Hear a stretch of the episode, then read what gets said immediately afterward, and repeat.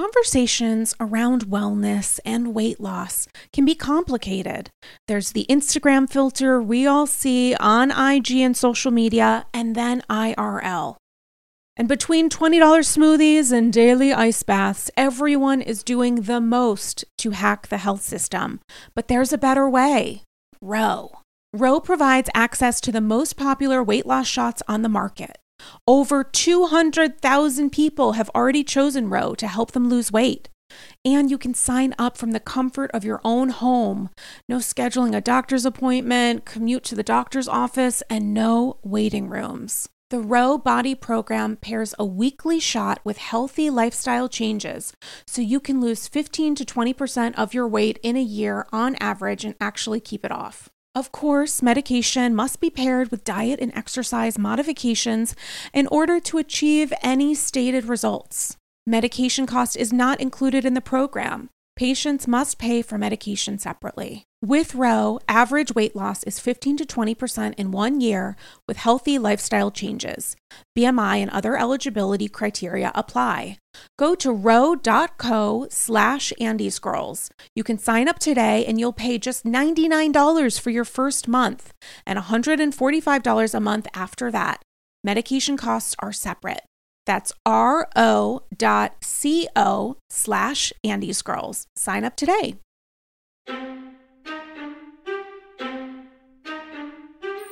My least favorite yoga position is downward dog because this bitch likes to stay on top. oh, Sarah. Oh my God. all you, all you. Okay, hang on. I forgot mine.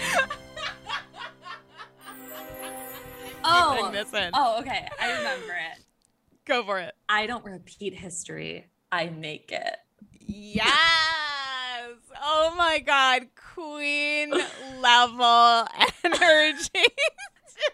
We're both we're both like literally blushing and luckily red is my favorite color you got actually it's pink you guys it's andy's girls it's episode 228 and i am so excited for this episode. I'm so excited to be joined by one of my favorite people who I have been trying to like coerce into doing a solo episode of AG for a hot minute because she has the absolute hottest takes. You know her as staff writer at The Dip. You know her as the sass behind Bravo Historian on Instagram and also the host of the podcast Hot of the Mess. Everybody welcome Samantha Bush to the People's People's Couch.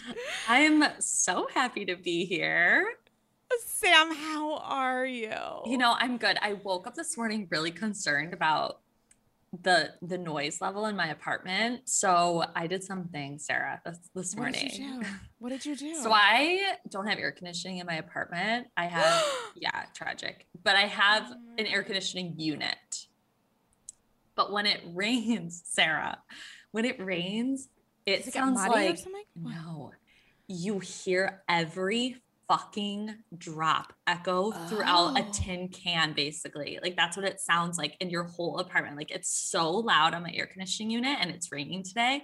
And i literally woke up at 6 a.m and i was like i how am i going to do this? Like i can't fucking record a podcast when i can feel i can like hear the rain hitting my brain basically. So June i did I went outside and I put a towel. There's a towel, a beach towel on the top Sam. of the top of my air conditioning unit. Can I crazy. just say the dead? See, that is a podcaster though. That is somebody who works in the podcast space who like thinks about the audio quality first, and I appreciate that about you. I really do. So I was thankful. like, so thankful. I was like, this is so fucking loud. I can't. Like, I couldn't even think. And how is it? How is it that loud? I don't know. I was Googling this morning like solutions, and I guess someone has invented like a foam pad to put on top of the air oh conditioning oh units God. because it's so fucking annoying, Sarah. Like, I, it's, you know, the how angry you get listening to that woman like do the Zoom thing. Yeah. Yeah. Yeah. Yeah. That's, the announcement of the recording. Yeah. A nightmare. Yeah. That's oh. literally me. My God. Oh, and we have a special Sam's face right now. The look of disgust. Special guest Sam's cat Barb. If you follow Sam on Instagram at Bravo Historian, which I know that you do, you have seen the dream girl of cat. I like genuinely. We've had this conversation before. I've thought about getting a cat. I almost actually was like gonna foster a cat and then I didn't and then I was thinking about it again and that fucking cat got adopted this week. Like I literally was like, "Oh, I'm going to send them a note like tomorrow. And then fucking Colt in Brooklyn got picked up and I had so I had literally since February to get in touch with them and I didn't. I'm so upset. I'm so and upset. But your cat is magical. Thank you. She is sitting on my lap now. Like she's not like a super mm. cuddly cat. I apologize if you hear the rumbling. That's also thunder. Oh, I do hear a little bit of yeah. Rumble. Yeah, we got a soundscape this episode. I was gonna say, how did Kelly find out where you lived? There's oh like a little bit of a thunder moment happening. What is It's the sound of Kelly Dodd like landing her plane in Detroit Metro Airport, like ready to just come fucking stab me. Can I please say, so we had this I mean, we scheduled this and then I think the Kelly announcement happened. Is that what happened? Or the, yes. did the Kelly announcement happen for? I don't remember, but I do have to say the I almost timing, feel like it happened simultaneously. Like the universe knew. did. Yeah. The universe knew and was rewarding us uh, appropriately. I it's been quite a week and I do feel like you are absolutely the perfect person to break it all down because there's been so much happening, but genuinely so much happening that I feel like you will have a specific response to because of what you have experienced. Yeah, with our history, a little bit, our history with, together. With, with our history together. So, first off, bravo historian. Oh, how long ago did you start this illustrious page? I started it in August of 2018. So it's almost been three years. Oh, yeah. My God. It's insane. Do you think that the way you've talked about Bravo in your mind on social, how has that shifted since you have um, created this huge community on your IG? Has it changed in any way? I don't think it's changed. Mm-hmm. Uh, I feel like I still have the same voice that I did when I started my Instagram. I actually think I'm more vocal now mm-hmm. than I was when I first started. And it mm-hmm. and not for any particular reason. I just I, maybe I got like more confident or more like comfortable using the app. I'm not I don't know. But yeah, I mean, I can't believe it's been 3 years almost in August. Like that's crazy. I mean, and people don't understand like this is something I do every single day. Like when I yes. started, I like posted constantly. I was making stories and, you know, feuds and everything. And like mm-hmm. that's how it all kind of like got started. And um yeah, it's it's a lot. How did you decide what avenue to take with your IG. You know, like people have different perspectives. Like you sometimes know based on one person's handle, like uh, uh, Bravo crime story. You know that it's going to be based on probably half of the housewives. so yeah, like some sort of criminal behavior, or like Bravo fashion. You know that it's going to be Bravo attire, right. Bravo style. How did you decide to go down the path of really focusing on the narrative, you know, like where you do these intense deep dives, really genuinely unpacking the history behind a feud, a plot, um, a personality. How did you decide that that was going to be your avenue to take? I think it's so important to, to recognize like how we got to the place we're in with certain housewives. I think it's like really easy to forget. And like, I want to remind people, I'm also like very I focus on the minutia. Yeah. A lot. Oh, love, love the love the minutia. Big feel, minutia energy. Yeah, big minutia energy. Uh, so like when I my very first feud I ever did was the Teresa and Jacqueline feud. Oh, because classic. I think there's so much there. Mm-hmm. Like Jacqueline didn't just like lose her fucking mind with it. Mm-mm. Like there was a and that's what people were I remember it was like I think towards the end of that season is when I started my Instagram, I, I think. Mm-hmm. But I was like really invest. Okay, lightning. I was really invested, and that was Rick Leventhal. Um, like, uh, um, it, I was like, no, like I think Jacqueline has been through a lot with Teresa, and we need mm-hmm. to like get to the bottom of it. So I really wanted to show every little moment that maybe people mm-hmm. forgot forgot about. We're uh, laughing because of the. Kelly has a lot to say. These are like each separate DM that she's sending you right now, if she could, but she's probably blocked. Um, continue, blocked. continue. 100% same. And I same. also, so like, okay, if you think about it, so like Steve started his Steve is Faces by Bravo. Faces by Bravo. So yep. he started his Instagram because he is like really into like he worked in DC doing like injectables and like Botox and like he's a nurse. So like that was his thing. And mm-hmm. so when he started his Instagram, it was like main focus of like the ever evolving women of the show. the like, ever evolving faces of each individual yes, and it was and amazing. So mm-hmm. like when mm-hmm. I started, I was like, okay, I want to focus more on like the past, the the nostalgia, um, mm-hmm. like a lot of sky top posts. I loved posting mm. about like mm. Jo and Slade. Uh, mm. or like mm. early New York, like when they used to do like the the confessionals like on the street. Oh, and then it just kind of evolved, and now like I post like current stuff, I post mm-hmm. past stuff, I kind of like do a mix. Mm-hmm. How? Uh, what is the feeling like having grown you know, essentially your community into this like thriving metropolis, which includes Bravo celebrities. Like, what is that experience like where you started as a Bravo holic, you continue to be a Bravo holic, but now there could be engagement from people who are actually on these shows? Listen, I am still like, I still get really starstruck like if mm-hmm. robyn dixon like comments on my oh, my, oh my, my instagram or like dorinda medley dm'd me the other day just a picture of her and her new dog really random haven't spoken to her in a while wow. and i was just like and the thing is is like i love every single housewife mm-hmm. even when i don't like them and mm-hmm. but i don't want to like be their friend like I, like I just want to like I like engaging with them occasionally, but like I don't want their phone numbers. I do have Tiffany Moon's phone number because I did go to Dallas and like we were gonna get coffee, but then like plans just didn't work out. Like it just didn't work. Like you know we got we oh were busy God, girls. Time. Yeah, we were busy next girls. Time. Uh, but yeah, like I don't really want to befriend them in that way. I like having like a nice relationship with them, and I hope that they like me. But Has anyone ever reached out to be like, LOL, I get what you're saying, but I'm annoyed? Yeah. Yeah. Uh, uh, let's see. Well, when I met Braunwyn for the first time, she looked at me and she was like, Oh, you're the girl that hates us. And I was like, Well, actually, don't hate you. I just don't like the show right now. Like, it wasn't good. It was her first season. I felt like it was terrible. Oh and but that doesn't mean I don't like them as people. The only people I really don't fuck with is mm-hmm. literally Kelly Dodd and Danielle Staub. Like I think they're terrifying individuals. Oh, Dana Wilkey has messaged me before and been like, I didn't go to prison. Cause like I said she did plead guilty. Yeah, I'm like, babe, but like you did kind of fuck up.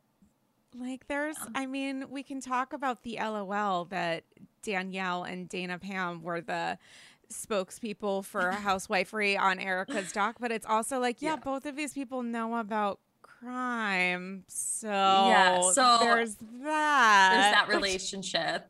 there's that similarity. Um also I this is so weird to me. Like I forget that some Bravo celebrities follow me and it's mm. not like like mm. I forget my reach. Like mm-hmm. so I'll just like tweet anything.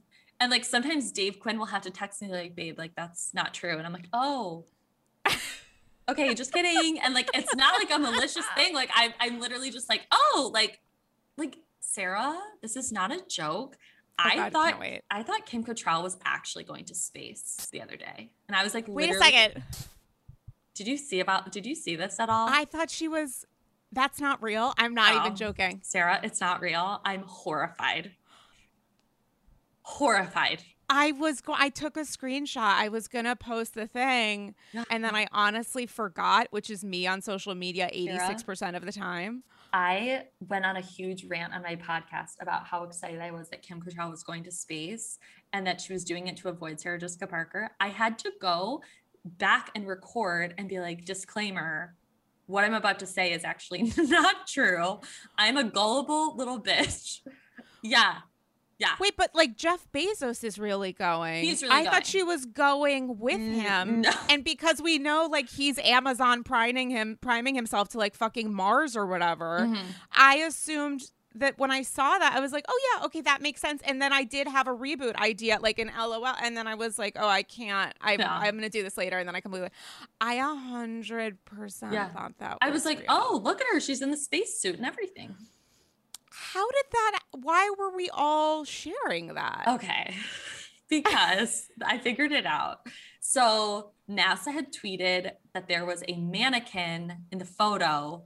Oh. And then someone tweeted, Oh, look, Kim Cattrall is going to space. And then Kim Cattrall posted the photo of her in the spacesuit. So, like Oh I'm my saying, yeah, it's absolutely so embarrassing. Because if you actually think about it, it's like, what the fuck? Like, why would Kim Cattrall go to space? Like, why would I even think that? That is so stupid. But so that's what I mean. Like, I post these things and I'm like, yeah, like this is happening. And then I'm like, wait. So, like, for example, two weeks ago, maybe last week, I Paige DeSorbo of Summer House had posted on her Instagram story a country song. Paige doesn't strike me as like a yeehaw kind of gal. So I was like, and then there's these rumors that her and Craig are like dating. Right. So I had posted on Twitter, which I then posted on an Instagram story saying, like, we must rescue Paige because she's posting fucking country music. And like, this is not good for our girl. And she responded to me and she was like, Uh-oh. LMAO. And I was like, I was like, I was like, Paige, I hate him. What are you doing? Is she really? She didn't confirm or deny, but I said I I messaged her back and I was like, you after spending one day in the South, and it was like a Dolly Parton picture. and she was like, I'm actually dead. But yeah, like I totally forget that like they see these things. Can I ask you about the Paige of it all? What do you think is going to happen with Paige and Hannah as Hannah has transitioned away from Summer House and is now focusing on like the comedy thing, even though the name of her tour is a direct reference to her no longer being on Summer House? And hey, Paige and Paige. Oh, is that there? That's gonna be there too. Oh no, Paige. I'm into it. And Paige is still continuing and is also on a spinoff. So like Paige is doing two shows. Hannah is, I guess, technically still on Chat Show, although we don't really know the future of it. Do you think that they're going to stay quasi united, or is that going to start to fall apart? I listen, I would I always say this. I think Scorpios and Leos have like such a tumultuous friendship. And they're a Scorpio and a Leo. And I'm like, I think Oh. it works for now, but eventually, like the egos, not saying that, Mm. not saying like they're egotistic. I mean, maybe Yeah, they are yeah, a little just- bit Yeah. but I think like when Paige starts going off on her own with Summer House, with Summer Thunder. House, yeah. Kelly and Rick. Kelly. Kelly and Rick. Jolie just slid into your DMs. oh God, New voice. so scary, um, Terrifying. terrified. Uh, I feel like so obnoxious. I'm so sorry. I No, I, like- love it. I literally can't. I can't. I love it. This is so drama. It's so dramatic. It's like very fine, This big is, like, final rose so- energy. This is also like, so on brand for me. Like just so fucking like I can never just have like one thing, like a good thing going on. Uh, but I think like once Paige like starts filming Summer House and like doing her own thing, especially becoming closer to Amanda, Mm. I, I just don't know how that's gonna work. Like, I also feel like if you have a friendship and that friendship has benefited or your professional success has, is directly connected to that friendship and then something happens and someone leaves or is asked to leave and you continue i mean she is going to be asked and sort of has to respond to yeah, all things Hannah and give her opinion. And there's going to be a tension there because my guess is that Paige is going to be pretty honest. I mean, I feel like aside from the reunion cycle and, and an understanding reason why, I feel like Paige gets it and gets you know why it's kind of important to hold your friends accountable but also be supportive to them Yes. in moments in which they're like undergoing a lot Mm-hmm. and I think she gets all the layers and nuances, but I think she also understands that she's going to be honest with people if someone, you know, if they're filming next season and someone is saying, you know, what the fuck. Yeah. I just can't imagine how that is going to work out with their podcast and everything else if Hannah has some thoughts on what she's seeing play out on TV. Yeah, I mean, I think Paige will be super honest. Like, Yeah. I, but I think that that is what confuses people is Mhm. especially a lot of viewers. It's either one way or the other. Like you can't Mhm. love someone and then also like, but I think Paige is like a person where she's like, yeah, I love Hannah, but Hannah's fucking up. Mhm. Like Hannah was a psycho last year, and I don't know what all that was about. Yeah, it's uh, it's always an odd sort of dynamic to watch people who were either quasi friendly with each other, knew of each other, or didn't at all, who then participate in this wild reality TV experience and become so bonded and close through that, which we watch play out as the episodes go on and then something happens and it's usually something related to that actual TV job itself. Yeah. So watching the disillusion or again the tension navigating that in a way that is like engaging for us as viewers and also not entirely breaking the fourth wall that has to be a really complicated experience that seemingly every single Bravo show has gone through at least six times. Yeah.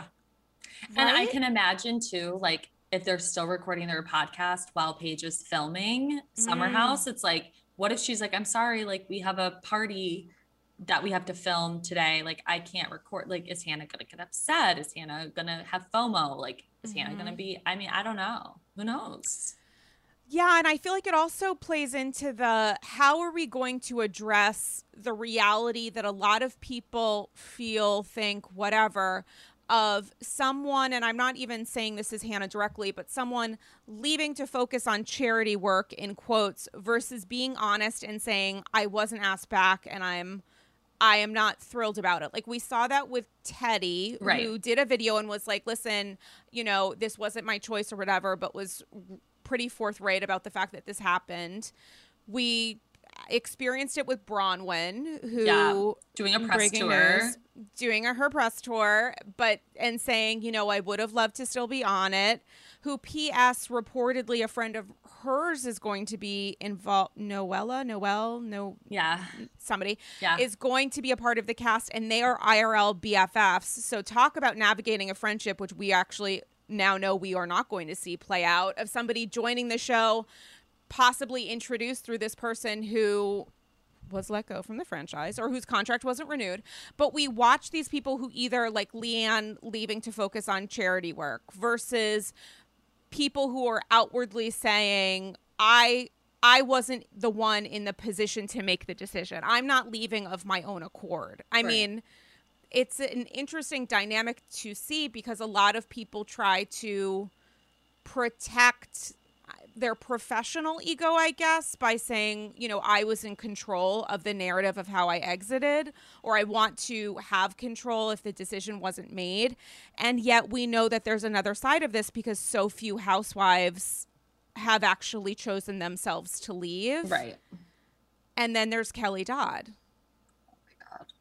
Those Which- It's been uh, first off, I did a Patreon episode in Uh, within an hour of the announcement happening on whatever fucking. It feels like it's six years has gone by since the announcement happened, but obviously it was a huge shock that went through the Bravo community when it was when the casting announcements were made.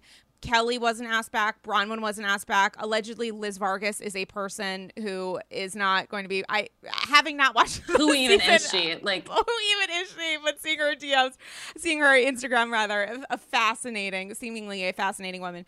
N- none of them were asked back, and Gina's staying, Emily's staying, Shannon. uh, Heather, Shannon is staying, for whom we know I spiritually stand. Heather is back, which is huge, and then there will be some new people, returning people, who even knows. Um, what was your reaction to the Kelly Dodd? And can you fill us in a little bit on your yeah, I'll let everybody know what's going on. Yeah, tell. So I think when Kelly first joined.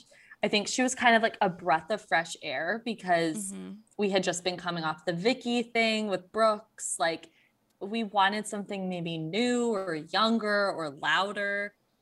Uh, we were idiots. Uh, fucking clowns is what we were. And like I remember thinking like this woman is unhinged, but I love it. Like I love mm-hmm. to watch it because it's so terrible. Like things that she would just say. I was like, oh my God, especially for Orange County. I think that that was also the thing. Like, mm-hmm. we have mm-hmm. seen that on New York or New Jersey, but like to see it on Orange County, like a woman just being like, that's how your daughter doesn't talk to you. It's like, this woman is going through like a horrible custody battle with her ex husband. how dare you? Like, it's crazy. Yeah. Uh, but then, so like everyone was like, yeah, we're Team Kelly, Team Kelly. And then we were really over, everybody was over Vicki and Tamra. So done and mm-hmm. they were like, we have to get them off the show. So everyone's mm-hmm. like, Team Kelly, Team Kelly. I attended Kelly's quote unquote engagement party at BravoCon. I mean, yep. That what a night experience. There was a woman working the event. I think she works for Kelly. She's the scariest woman I've ever encountered. She yelled at me because I asked. Wait, I got yelled at by somebody else, which we'll talk about offline. Yeah, I got yelled at. I asked where I could get a water, and she says, "I don't work here." I was like, oh. I was like, okay, just was wondering. Somebody thought I was secretly recording at, and I was like, are you? I, I honestly was like, I have a big enough ego that you would know if I was, re- I would be like, microphone like yeah. I would be front and center i it was i was not thrilled i yeah that was a wild event and I, then i was like talking to kelly about her fucking diamond which was huge i'll huge. say that absolutely but, fucking um, huge and she was like so yeah whatever kelly sucks but uh so then that happened and then i think the season yeah we all were kind of bracing ourselves for kelly to be the worst mm. when it mm. comes to like covid and mm-hmm. like that like all of that when she said this is god's way of thinning the herd it was like mm-hmm. we were mm-hmm. already i think kind of done with her and then we got really done like that was it for me i was like i'm done like i can't do this you're a fucking yeah, moron. And the fact that she kept traveling back and forth to New York in the middle of a fucking pandy. Mm-hmm. It's like, mm-hmm. I can't even go to the fucking market. And you're yeah. like, you know, jet setting all over, like you're a fucking loser. And the thing is, is like, she is not one of those people. She's not like a Ramona, for example, where Ramona will say something stupid and then she'll be like, in all sincerity, I'm really sorry. like she humbles herself for a she, minute at she least. She performs, yes, she, she, performs the act of humble, which we, which is something. I, it is something. I'll take it. it. Something. I'll fucking yeah, take it. The thing something. with Kelly is like, you can't she just doubles down on everything that she says. And then it's like you you can't get anywhere with that. There's no growth there's no change. And so i was like really fucking done with orange county. You and i i know did not watch last season. I did watch Correct. the reunion because i was like i'll do i guess.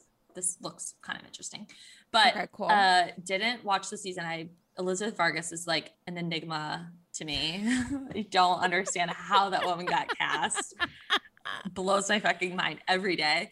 Um, and then I, sorry, this is a really long story. Um, no, I love um, this. so yeah, I just didn't fuck with her. And um, then, oh, Sounds of the City. Thank you. That was Ramona saying hello. beep, beep. So uh, then back in January, Kelly and Emily Simpson were out and about in Orange County with a group of people, and they were being mm-hmm. obnoxious because, remind you, or I believe California was still heavily on lockdown in mm-hmm. January. Um, and I was like, this, these people are so irritating. They're so fucking tone deaf. They don't care about other people. And there was a woman in the background who appeared to be allegedly, I'm covering all my bases, flashing the white power oh my symbol. god now i'm remembering this i was like what terrible thing were they doing in this example versus the 30 other ones yeah yes right right and, right and all i did i see this is my the thing. upside down like okay even is this it's upside like okay. down, okay which is very confusing because i feel like confusing. sometimes my hand might naturally No, it actually wouldn't. I'm I'm trying to do it right now. No, I don't see how that would form itself. But yes, yes, yes, yeah. yes. so uh, this is another example of I forget my reach. Like I forget that people will see these things, like and not Mm. like because I forget people actually like give a shit. Honestly, I'm like, why are you following me? Like I literally don't understand it. But so I posted it on Twitter and I was like, I don't even know what I said, but I was just like, oh my god, Kelly like would be hanging out with someone that like flashes Yes. the symbol, whatever. Hello. Oh my god. So like it got like some traction a little bit. And then 2 days later, Kelly woke up from like her, you know, coke induced coma probably. and like discovered this and went Mm. fucking insane. She was like blasting me all over Twitter. She was like, You're like, watch what happens live. This is who you have on your show. I'm like, ma'am, they've had you on. Uh, and you're a fucking monster. And like you're insulting yourself. Like Mm. she she always self like she she always like owns herself. It's so weird. Like she thinks she's doing something like really great. And in the end, it's just like Kelly. You just look like such a piece of shit. Like you when have she no idea. posted You're making it so much worse. Yes. With Braunwyn. Yeah. I'm like, why are you posting these texts? You look like a fucking bitch. Like, I'm sorry. Like, you look terrible.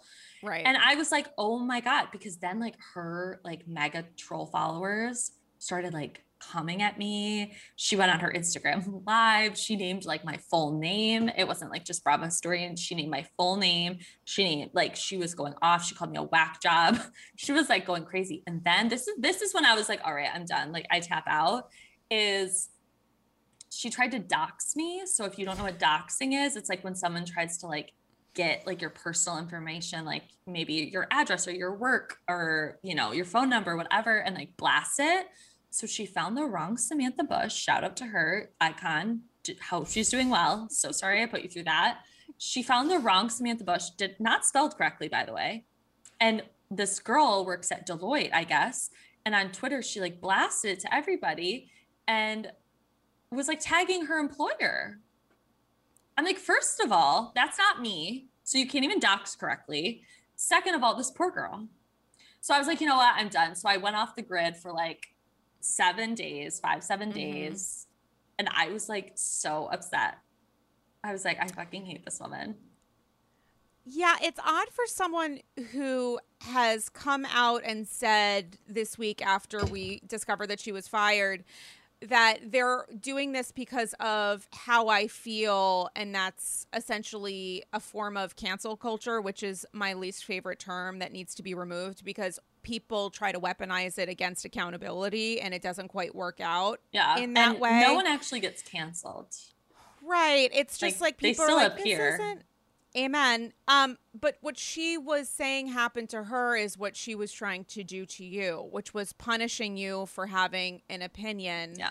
I mean, yours wasn't um obviously to the extent that her, you literally just had an opinion and she wanted to punish you for it. Yeah. Meanwhile, she is being understandably held accountable by hundreds of thousands of people for repeated acts of racist behavior and spreading Constant. disinformation. Like the irony is not lost on anyone but her, which Right. is the actual problem in and of itself. And I think too, uh, what is really interesting to me about this whole Kelly Dodd thing is I think this is maybe the first time as a Bravo viewer that I felt Bravo listened to people. Mm. Like I don't think this had anything to do with like Vicki, like a Vicki or Tamara situation. I think it was just like they were on for like a really long time and it was just time Mhm. to change the cast up or with 100%. New York, like when they like completely rebooted the cast. I don't think anyone was really calling for that. I don't remember seeing it, but this feels like the first time Bravo Bravo's like, okay, like we cannot do this anymore. Like people literally hate the show now because of Braunwyn and Kelly, which is strange that Braunwyn keeps being thrown in the same category as Kelly Dodd because Braunwyn's not a terrible person. She just loves fame. she's i think she's polarizing in a very different way but i think people have a snap reaction to her that's so much more heightened than they do for many other housewives Yes. and in a franchise where you have two very different ends of the spectrum when it comes to political disagreements and everything else. At the end of the day, Braunwyn's personality to many people is polarizing. Kelly's personality, you can't really separate from the behavior that so many of us feel is unconscionable but she is also the the pig emoji the your kids don't love you very polarizing as well very. so i and think there's what and yeah. there's no getting like if they sit right. on the show there's no, there's no like right. making amends there's no right. like there's nothing there like you can't go go anywhere with it so i get why they got rid of them both but it's just interesting to see people who I think it's very strange that they show more hatred towards Braunwyn than they do Kelly. Um, even though they're, I know these people are like very strongly against everything Kelly Dodd like stands for. I'm just like, okay, but Braunwyn like stands for everything you do. She just does it in a very different way, public, uh, different, interesting way, I guess. Yeah, I feel like with Braunwyn, from what I understand from this season, had been isolated from everyone in the cast, and Kelly had been isolated from the vast majority of the viewer audience. And I think what the network decided to do was try to repair the middle by saying, like, we really do need to do a reset. When Heather was announced, I thought, we are fucked. I was so excited for Heather to come back, but because Heather and Kelly had such a notorious falling out, I was like, oh shit, this actually works probably in Kelly's favor. And I was saying that with like a content creator like this is bad news because it's great. I'm so excited Heather's back. We need to see the house. We deserve it. I've seen literally every single episode of fucking Heather's Closet. Like not literally fucking Heather's Closet, but like maybe according to her art- architect, but literally like her talking about her wallpaper for 45 minutes. I've seen every yeah, single her laundry chapter. Room, her wrapping her laundry room, room, her basement where her kids do their homework. Like I've literally seen all of it. So I'm like, we deserve to have the Bravo treatment here. But when that was announced, I was like, oh, Kelly is staying. And then to hear that she was leaving, I do feel like Bravo had put itself in a position by not ever calling her out, which PS they still haven't done. They just said that she's not returning. They've never been like, she's not returning no. because of this, or like we're firing her because of this. So they are getting a little bit of a um mazel from us for for removing her from the show, which is great, but not actually saying why at any point during this right. uh, years long journey. But, you know, they, Heather's back, which is awesome. Kelly is not. So it is this little grappling with the moment of the network realizing that it is one thing for people to strongly dislike a personality. In many of these situations, dynamics, environments, that is an attribute. You want someone to have a strong reaction. We want to respect our villains. With Kelly, the Bravo community is in so many ways amplified, grown, and supported by content creators who said either I'm participating in a boycott, which I did not. I don't think you did either. Uh, which is uh, it's fine if people want to participate in a, in a boycott. I personally didn't watch this past season because I didn't want to watch Kelly. I thought it would be too frustrating and like upsetting for me. But I also feel like in a time of COVID when we have so limited options, if someone wants to watch it, I say go for it. Like right. if you want to watch Orange County, you want to hate watch Orange County, or you want to watch because you have developed a relationship kinship with um, Emily or Gina or Braunwyn or whomever, like go for it. I just personally knew I couldn't do it. But for the network to realize, wow, the people who keep us going, keep us as a part of the conversation, which is in so many ways connected to social media and content creations like podcasts. So many people said, I'm not going to talk about Orange County because I don't want to amplify Kelly's voice. I think that they realized that they were in a position where it's like, we cannot move forward with her. Mm-hmm in the cast. It's just Absolutely. not it's not realistic. No. It's harming. It is and like it just it just wasn't fun. Like yeah. to put it plainly, like it, I I I knew that I was going to have a hard time with mm-hmm. that season of Orange County just with uh the COVID stuff.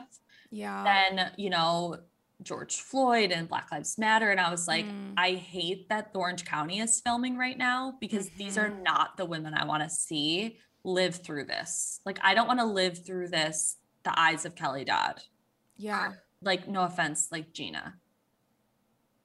Yeah. Like I'm good.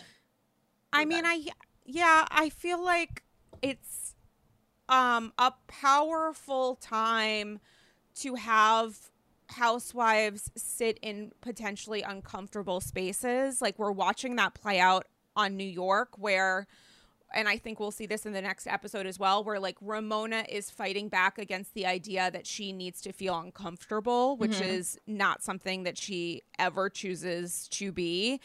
And yet we're having these conversations and these moments that are very nuanced and very uncomfortable. And there is a difference between that kind of environment, which can still, of course, obviously be triggering to people to watch.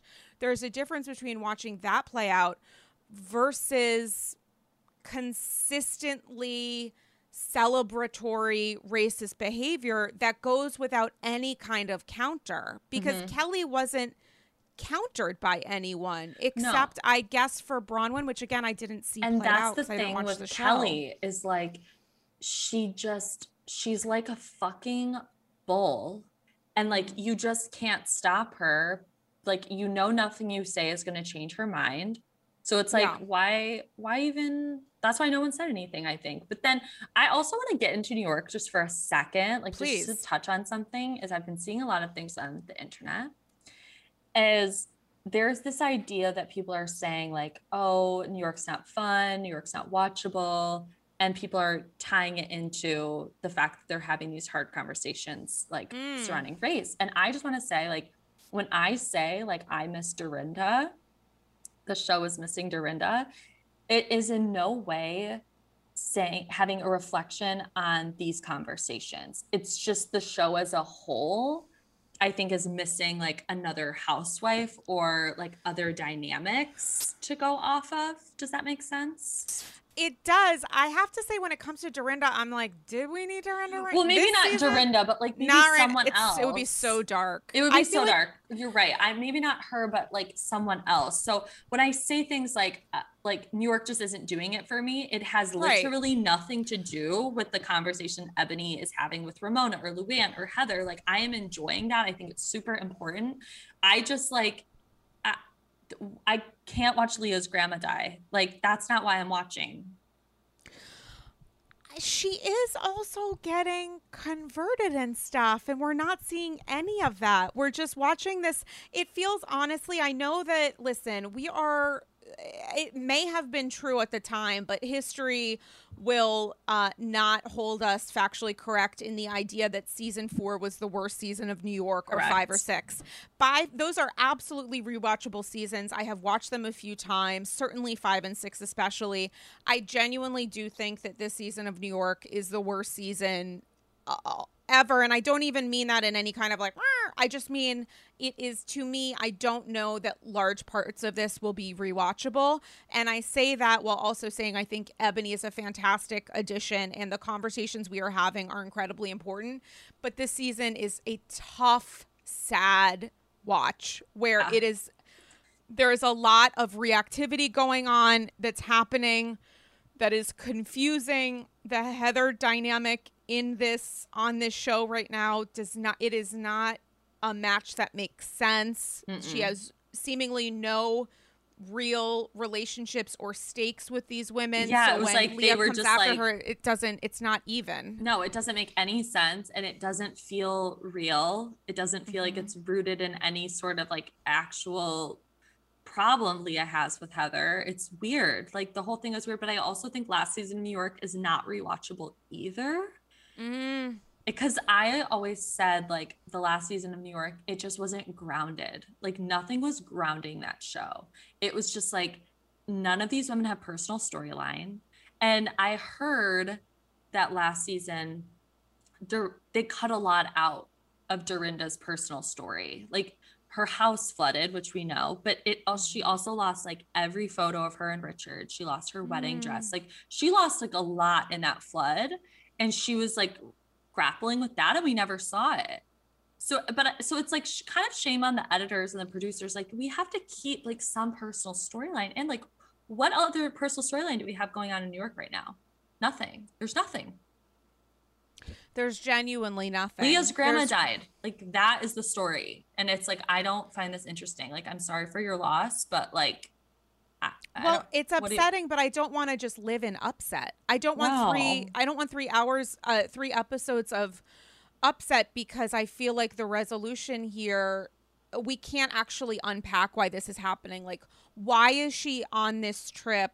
And I don't say that in any kind of way, casting any blame on her, but like, Right. I genuinely, literally need to understand that. Is she there because of a dynamic with her um, family, you know, understanding the tension with her mom, where she doesn't feel comfortable being in that space when it's like incredibly difficult conversations and it's, you know, her mom's mom? Is that the dynamic that we're seeing?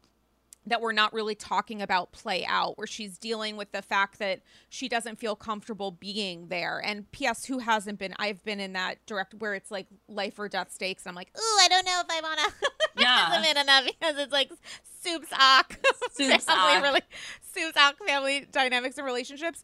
So i i get that. I'm not judging her for making that choice. Is it also because there are five people in the cast and she didn't feel like she even had the option Yeah. to not be in the Hamptons where there would be four plus Heather. I don't I don't know what the reasoning is, but I do know that what we are watching, the behavior we are watching being exhibited, regardless of why it is happening, if it's happening because she's actually genuinely feeling anger about Heather, feeling anger about Heather being involved in a show in which she knows that Heather isn't friends with these women, regard or or it's dir- genuinely directly tied to her having like a genuine weekend of anguish and pain and she needs to get it out at someone. I don't know w- why it's happening, but I know that the impact is regardless of whether or not this is true is that it feels something about it feels performative or Mhm. it just feels very disconnected. Yeah, And as you said there's no grounding force. No, and I tweeted this like two weeks ago, maybe. I don't know. I tweet a lot. Uh, I said Leah is having a Hannah Berner. She's pulling a Berner. Mm. Like her first season, people really responded to her. They really liked her. They thought she was like, you know, interesting. They liked the dynamic between her and the other women, especially because like she had more of a relationship with the women then. Like Mhm. she was friends with Dorinda and she was friends with Tinsley and she got along with Sonja. Like, you know what I mean? yeah. everything she does feels just fake this season. Like everything, like her throwing the roses at Heather, her crying even doesn't feel real. It's just, I'm, I'm just like, what are we doing? It's like when Heather or when Hannah yelled at Kyle about like, don't bring my dad into this. It's like, Mm. what? Like, I get you're trying to make a moment, but like, I'm embarrassed. Like, I have, I'm embarrassed for you. I wonder how much of it I really genuinely do not have the answer to this. There is uh uh, the actual reality of the second season curse, which is someone comes in and we immediately connect with them. The vast majority of the viewers were like they come in and their vibes are so different or it's a breath of fresh air or we just like them. They Mhm. are enjoyable TV where regardless of whether or not we agree with their behavior, it's a really interesting energy and that person is entering the bravo sphere to that kind of incredibly positive reaction i would understand the ways in which a person could use that as a suit of armor when they engage in conflict when they return because they feel like and this is again not a critique but they feel like well i know the audience is on my side. So Mhm. i'm going to make the same kind of choices that i made last season except the difference is they're maybe not listening. And that could be to the person that they're filming with or to the audience as the season comes back and then you're dealing with people who are wild in your DMs telling you vicious terrible things. So you conflate the reaction um that you're getting of people criticizing what they're seeing and and having discussions around accountability or or around you know make this make sense with people who are saying terrible things. And you're also feeling the feelings that you felt your first season which were overwhelmingly positive, and Mhm. it's hard to middle ground i mean for leah leah joined the show or or the episodes came out during COVID. She never got to do the go to events, go to red carpets, interact with people. So she was forced to be in a co- COVID bubble. Her first season, where she is watching a lot of reactions to stuff only in the echo chamber of online. She wasn't able to do the Watch What Happens studio tour. She wasn't able to do going to events or going to dinners and having people introduce themselves and getting in person reactions, which can really heighten the environment of being a, a new housewife online for better and for worse. And I think we're seeing that play out when it comes to her behavior now. Yeah, and you know who I'm really worried about that's happening to? You're gonna be mad at me. Oh, I love that. Oh, wait. I, Heather Gay. oh, tell me. I'm worried I'm about not her. gonna be mad. I'm, not worried. Well, I know you love her so much. I do and love I- her. a lot. I love her an too. I love her. I love her too. But I worry about her second season because I worry that she got a lot of fan love. Rihanna's following her, like she's feeling herself, and it's like that's Mhm. amazing. Like I love when Mhm. women feel themselves. Like don't fucking like, you know, whatever. Mm-hmm. But I find it strange her like her need for Jen Shah's friendship because I think because I think the second season, uh, from what I've been hearing, is Mm-hmm. that like she's standing by Jen. And I find that to be like, really? Like, like, okay. Because the thing that people are also forgetting about the Jen Shah is like she's not being investigated. Like these are charges that have like already like she's going to be Mhm. indicted in October. Mm-hmm. And it's like, so she did these things. They already know she did these things. You don't she's think she's that already been she's already been indicted. I think the trial is in October. Oh, that's what I meant. Yeah. Yeah, yeah, yeah, yeah, yeah. Yeah. So like shit's happening. Like baby girl's going to jail. Yeah, she's been charged. They- Right. She's already yeah, So yeah, yeah. I, I just like I think I don't know. I just really worry about Heather on the sec on her second season. I mean, I feel like we saw a glimpse of that during the reunion cycle because Yeah. obviously episodes had come out and they're at the tail end of that. Then they get the advance of the last couple. And Heather's um, reactivity toward um, Lisa Barlow when it came to like the divorce conversation and stuff, where she assumed she was being attacked. So she went one step or three steps too far Yeah. because it's hard to listen. It's hard to listen to someone when you already feel like you're being triggered and when you have hundreds of thousands or thousands, whatever, of people telling you that they know that you're already right. Yeah. You know, it's it is an almost impossible environment to navigate, which is why sometimes it's the second season curse and sometimes it's just the second season expectation Right. of there is both an expectation that we're still going to love you and also an expectation that that is an unlivable promise and we know that it is unrealistic for you to deliver in that Right. way because these are also human people so of course fame is going to affect you because And I don't is. blame her like at Yeah. all. But I'm just but it's going to be tough Like, yeah I worry that like there might be some more like performative moments or something. Like I'm a little anxious about it. I mean, it's the same thing with Beverly Hills is like you guys have decided to give this person a lot of grace, whereas a lot of people are understandably feeling anger and also About wondering Erika? why. Yeah, and Okay. also wondering why the grace isn't being given to the victims. Like with Jen Shah, she and her company and whomever else, co-conspirators, shout out Stu, allegedly targeted people who were computer illiterate, who they considered older, um, because you know age is just a number. It's more of a, you know, Mhm. it's more of a I like computer illiterate. Spiritual, thank you. It's more of a spiritual experience. So, so people like me, essentially. Um, but they were going after people who who were uh, vulnerable, and they wanted to exploit that in order to steal from them.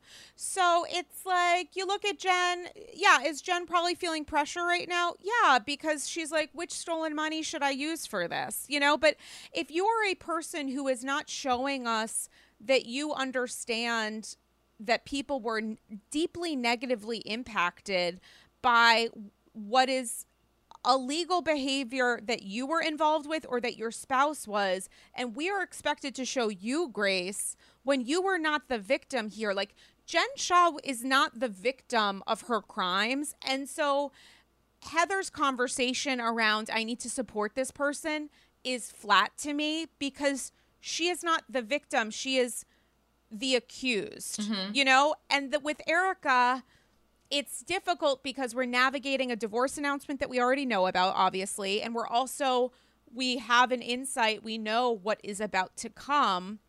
So we're watching these women be like, we want to support our friend who we're really close to, who never told us there were uh, maritable, maritable, marital troubles. Happy mm-hmm. Friday morning. Who never told us there were these issues, and it's a complicated dynamic in which, again, so we're expected to feel sympathy for somebody who doesn't deserve any. No, and I mean, just the fact that Erika is just literally living her life like this isn't happening on Instagram, for example, is wild. Like she's just posing like in her Fenty lingerie. And like, I mean, at first, so my friend had noticed that at first, when people would comment negative things on her Instagram post, she would delete them. Mm. But now she's outnumbered.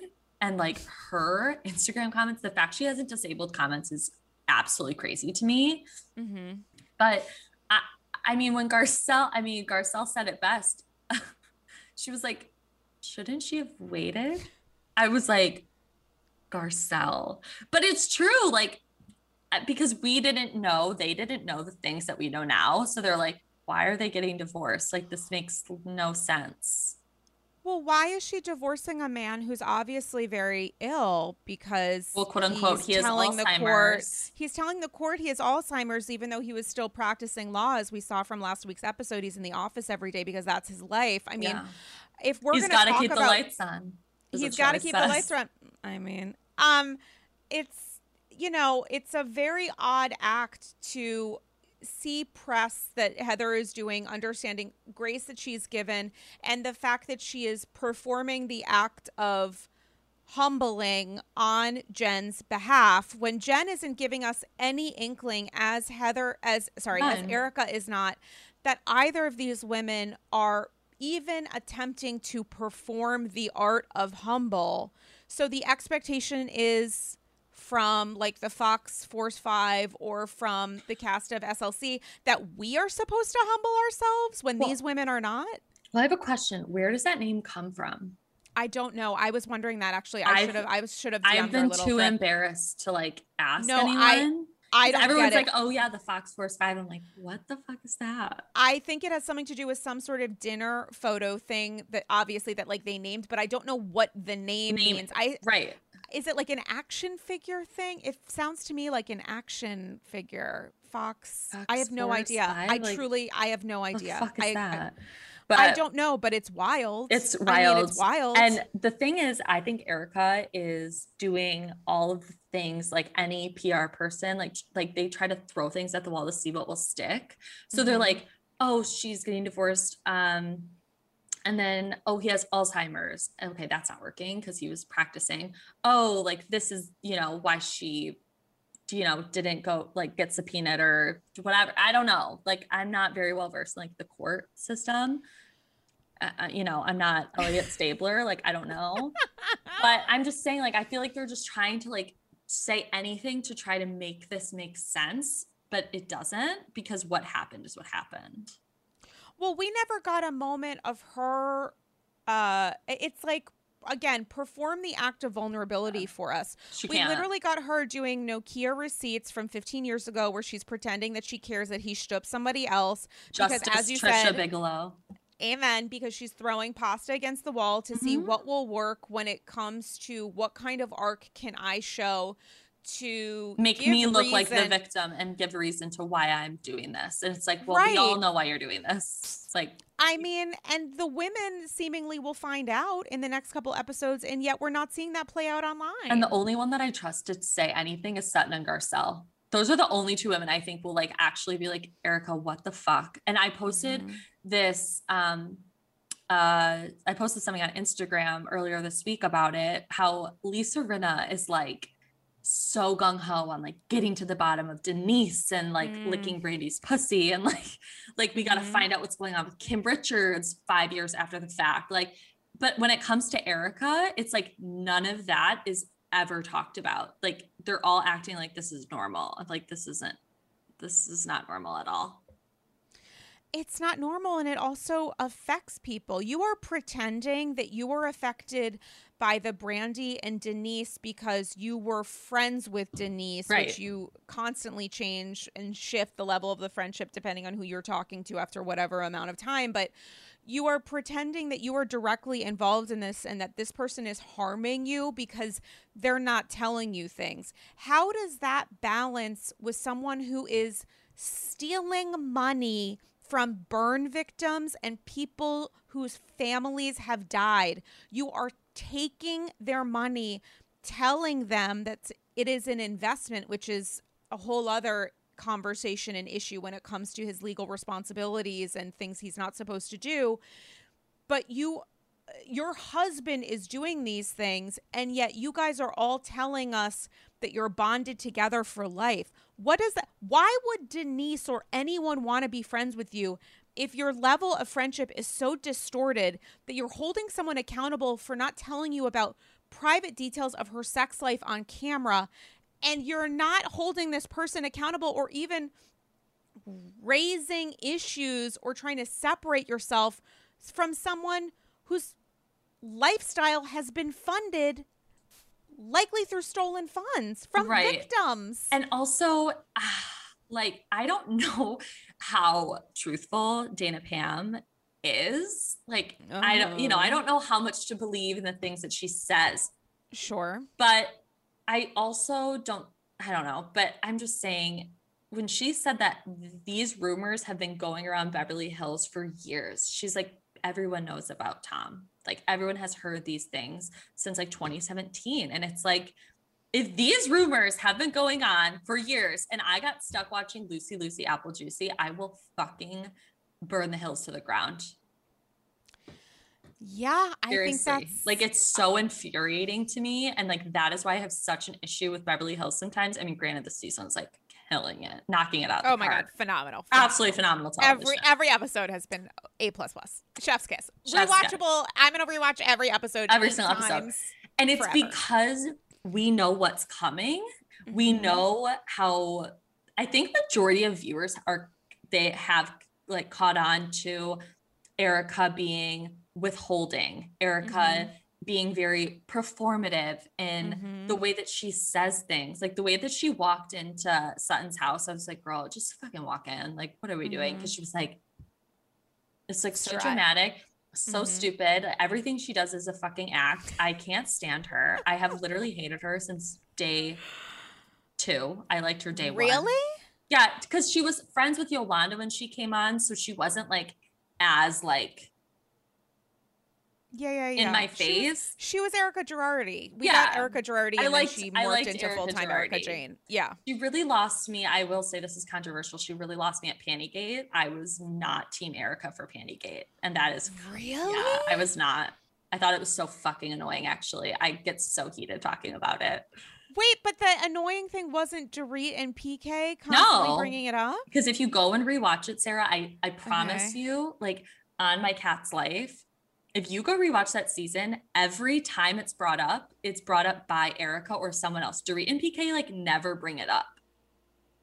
They I mean, never talk about it. Well, that- she's like, well, some underwear. I mean, that was like a very Lisa Vanderpump move. Yeah, yeah, yeah. Like Yeah, she yeah, was yeah. like Lisa Vanderpump's little puppet. Mhm. But I, yeah, if you go back and rewatch, like Dorit like never talks about it. Erika just keeps talking about it. And it's like this, like, get over yourself a little bit, in my opinion. Like, okay, like it happened. Like she gave you underwear. Like it's weird. I understand, but it's like, I, I don't know. I, I know, I know this is really controversial. Steve and I, no, I'm taking it in. I'm taking yeah, it in. Steve and I, Face of Bravo, we don't disagree on like a lot of things in the Housewives universe. Like we were very like notably like he was Team Monique, I was Team Candiace. Very complicated. Very complex. We literally, Sarah, we couldn't talk about Potomac like at all. We didn't talk. I know that we we are speak. in a we are in a Yeah. group. That, I was like, it's I'm like out. six of us are in a thread, and at a certain I was point, like, it's like we can't, can't do it. talk about this stuff. We can't talk about this. yeah, we but when, when it comes to Pantygate, him and I are on the exact same side, which I don't know what that means. Uh, actually, but uh, yeah so like i just think she's very she thinks so she takes herself so seriously sarah Mm. i cannot stand this woman for the life of me Like I actually, I think I don't hate her, but I don't like her at all. I don't. But I'll fucking watch the shit out of her get divorced. Are you kidding? And You I heard, and I heard the season Yeah. just got extended. They're putting Oh, out more yeah. episodes. to 20 or 21. Yeah, that's great.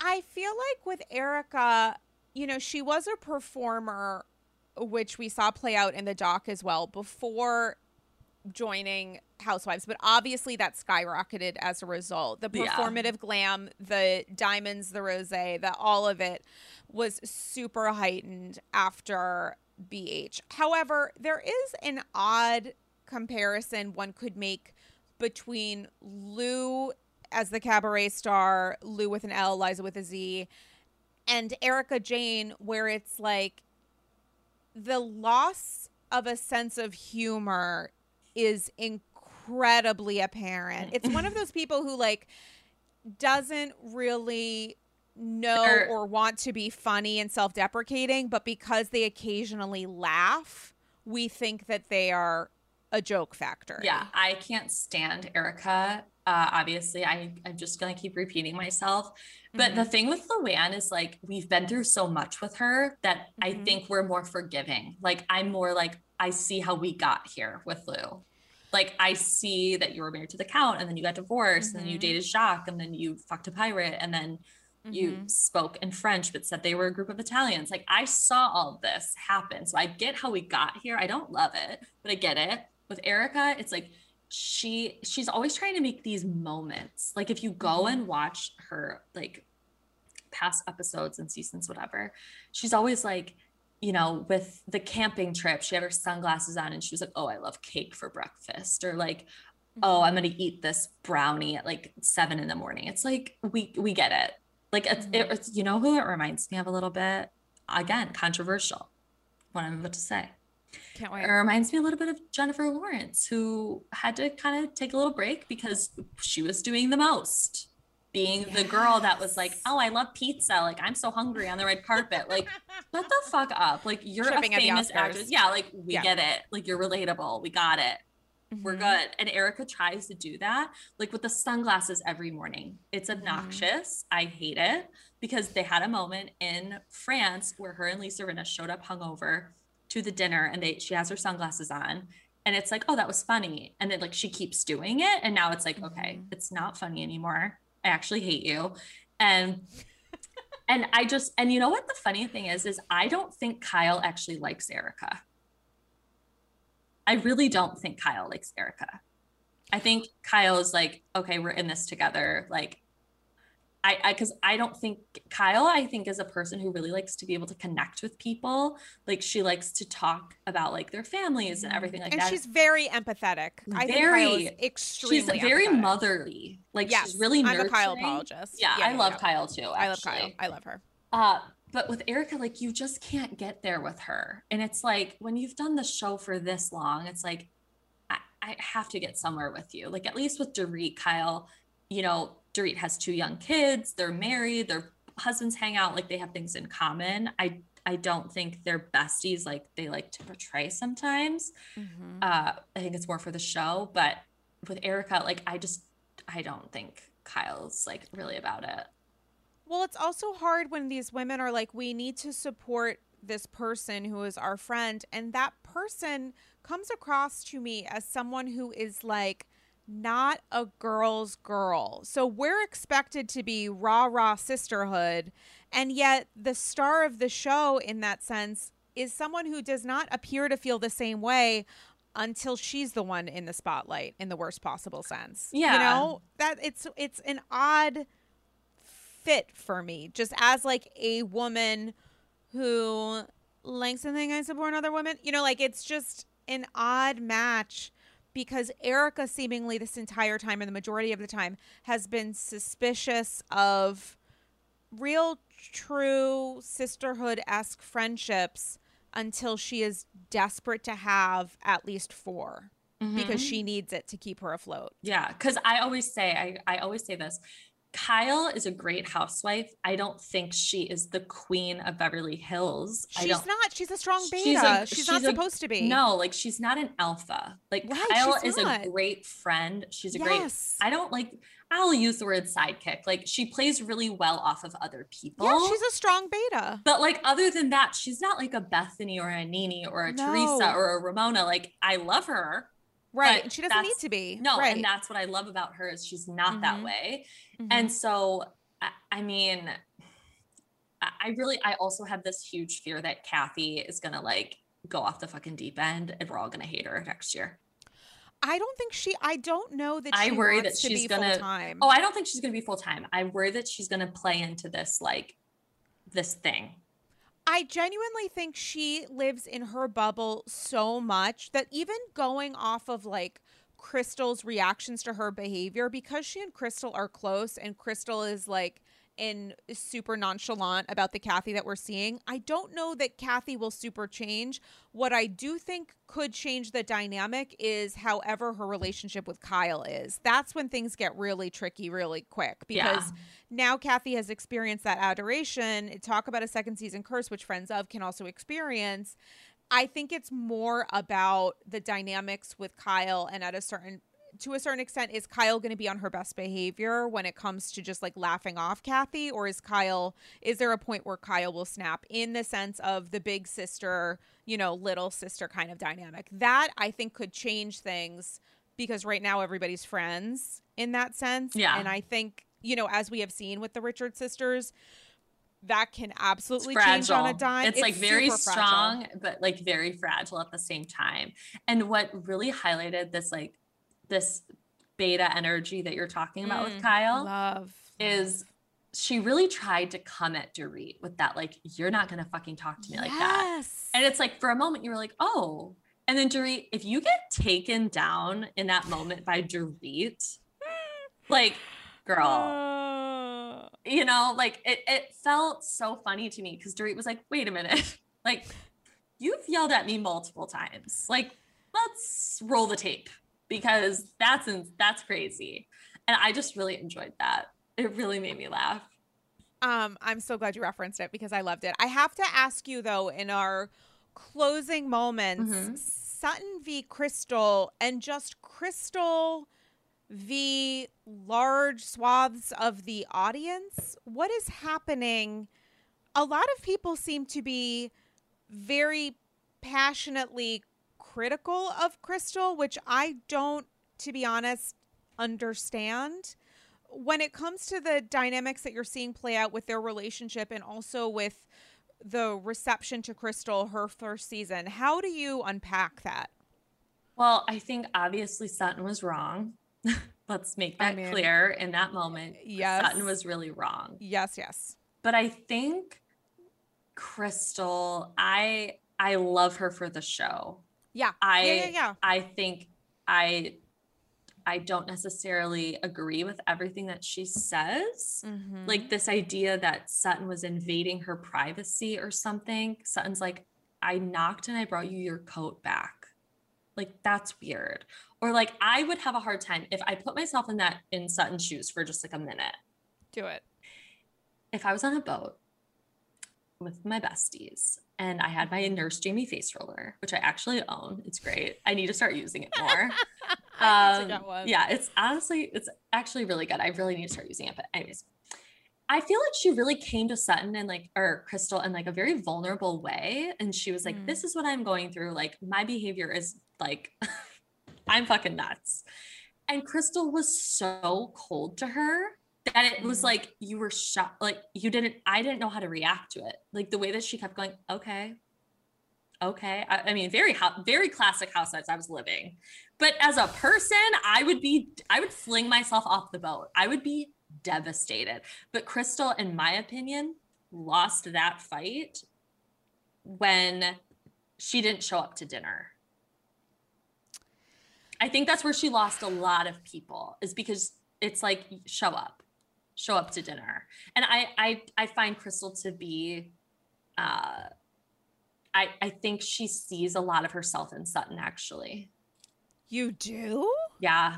Cuz for her to look at for her to look at Sutton and be like, "You're so uptight." It's like you're extremely uptight, and she talks about it openly. She talked like she's like, "You're weird." It's like she's just projecting all this shit on Sutton, and it it it's like I don't. I, that's the only way I can make sense of it because she is so up. Crystal is uptight, and she talks about it. I'm not just putting that on her. It's like she she is rigid, she is organized, she is scheduled, she is these things. And it's like, I, but I also think Crystal is like super controlled in her emotions. Mm. And Sutton is not. I wonder if it comes down to a sense of belonging. Like we saw Crystal talk about her experience feeling like an insider and how that was mm-hmm. impacted by or or how that influenced um uh, her experience as someone who lives with disordered eating and watching Sutton's reactions to things where her trigger is seemingly feeling like she's not in on the joke, like mm-hmm. literally and figuratively, where she feels like an outsider or she feels like um, she is being separated from the group yeah. and is and that is an example of either manipulation or that is an example of her not feeling like the others don't think that she is enough to understand what's going on literally and figuratively and with both of them, the tension that exists is that unnerving feeling that you are not enough. And maybe mm-hmm. that is a sense of the projection. Plus, you have triggers based on the experience of um, being a, a, woman of color, which we have, uh, um, which Crystal has opened up to us about. Mm-hmm. And with Sutton, it's like seemingly connected to the divorce, I guess. Like, I don't really know about the house stuff, but I do think that there is something to be said for a woman who is very, very tightly controlled and very, very easily emotive as her form of reaction, where it's hard for Sutton to listen to things because she's only ex- she's only focused on the experience. Like how Sutton experiences someone speaking to her is what matters. Mm-hmm. It does not matter the listening to her is the physical reaction. Yeah. And that is in conflict with how Sutton uh, sorry, with how um uh Kristen's uh, Kristen, oh my god, literally Friday morning. I'm so sorry guys. With how with Crystal's responses and triggers and reactions and they're just not able to navigate each other because parts of them are honestly just built very differently. Exactly. And, and I also think that this makes a great season for Housewives. Oh my god. Is because there's so much so going much. on within so each one, like each friendship because you have Garcelle and Dorit are friends, but Garcelle doesn't really like Kyle and then you have Garcelle mm. with Rinna and then you have Rinna with I don't know, Harry Hamlin. Harry Hamlin and his pool, his tacky ass pool. and then you have like Dorit and Kyle, and then like mm. uh, you have mm. all of these things going on, and then you have the Erika. Mm-hmm. So it's so good. I'm like here for everything. I love reading people's opinions online because like I, I can kind of see where everyone is coming from. Like yes. I don't, I'm not on team literally anybody. Mm-hmm. I mean, I'm not rooting for Erika, but I'm not on anyone's side in any fight, which I love. I think we Same. did this as a housewives. Like you're on social as someone who like does this. It's like it's been Nodding. really draining for the last mm-hmm. probably eight months. Like ever yes. since Potomac, like the universe just exploded and everyone's like, I'm team this. So then you have to mm-hmm. hate this person. It's like, mm-hmm. no, I don't. So I hope that this gets people back on track yeah, I think that there's been a huge weaponization of judgment depending on someone's opinion. And so the idea much. of like, it's not even that I'm going to convince you to be on my side, it's that I'm directly telling you that you are the actual devil if you do not agree. And this has been a nice change of pace because it's it feels. So nice. It's been so nice because it feels like it doesn't really matter. Like it, it doesn't. Mm-hmm. It just feels like we are able to enjoy this and understand it and there's so many different points of conversation where we could focus on one aspect of it for three hours and mm-hmm. forget about the six others. Yeah, like I it's could talk about really Dorit and Kyle. I could talk about forever. Dorit and Kyle forever. And like I I just I love it. It's so good. It's so I mean, good. I think this is our reward. This season of Beverly Hills is our reward, and Mm-hmm. you are such a gift. You are welcome. You know I die for you, Sam Bush. You're welcome back on the People's People's Couch, literally anytime. Can you tell the folks how to? What's an elevator pitch of Hot Off the Mess? How would you describe it to somebody, um, and tell the folks how to listen?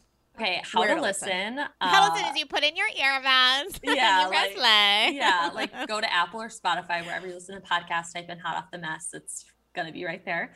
Uh, how Boom. I describe it. So I really quick, I grew up, I'm an only child, is probably shows, but I uh I was obsessed with the news growing up. Like I was Mm. obsessed with talk shows and the news. And I loved Mm. like the beginning of Regis and Kelly or Regis and Kathie Lee. when I loved how um They show chat. Yeah, they would read host the chat, newspapers. chat.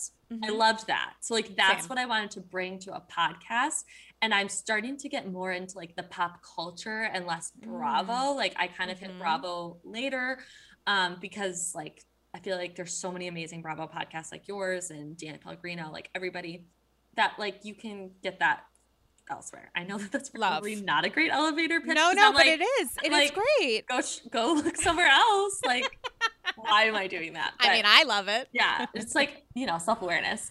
But yeah, I I've really enjoyed doing it. I have like a whole new respect for people who podcast. It's like a Mm. fucking it's a lot. it's a lot.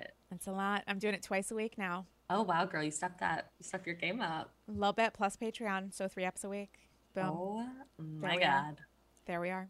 Twelve a month, guaranteed. Twelve ish. I mean, who are we kidding? Oh shit. Um, tell the folks where to um read your writing on the dip. What is the dip? Tell the people how to dip into the dip. The Dip is an online publication slash social media empire.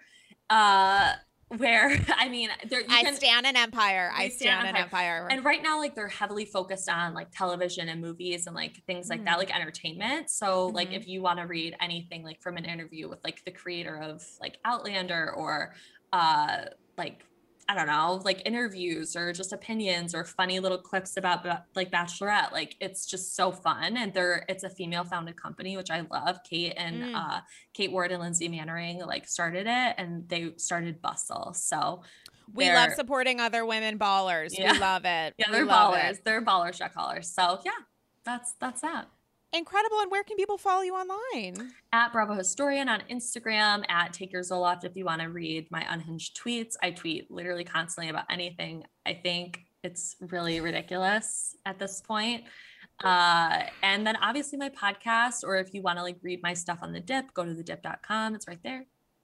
Boom. And guys, listen, I did that Kelly fired reaction Patreon episode exclusively for Patreon. The number one way to support Andy's Girls, patreon.com slash Andy's Girls. Listen to that episode and several others. Uh, starts at $2 a month. $5 gets you two bonus episodes and 10 gets you four. You can also join the premium level, the People's People's Patreon couch or People's People's couch or something, etc. yada yada, and guest with me on an exclusive episode on Patreon. So do that and live your best life. Um uh so Instagram at Dame Galley. Listen, I'm getting a hair appointment, which I've literally talked about this on this podcast nine million times. I'm, so getting, I- happy. Thank you. It's a little I'm a little lioness right now. Um and you know, I would love to hit 7,000 on Instagram before I get my haircut colored. Thank you because I want to hold um, a balloon that I refused to buy at Party City, but I am going to ask them if I can see it in person and then take a quick selfie and get kicked out and post that on IG with a little blowout and some golden blonde. And that is my goal. So Instagram at Dame Galley. Please follow me. I would really appreciate it. I'm I'm on the cusp. I'm on the I'm on the I'm a rising 7 is what I would say. I love. Thank you. Sam Bush, thank you so much for being on this very special. Thank you. It was so fun. The time like flies by when we talk. Thank you. Can't wait for you to come back for a six hour episode. I think that was just our verbal, our oral friendship contract. It la, was. Um, Yes. la Cynthia Bailey. Guys, I hope you're feeling safe and sane. Get the vaccinated. Get the vaccinated. Lord, words are fun. Get vaccinated if you can. And we will chat with you soon. Bye bye bye.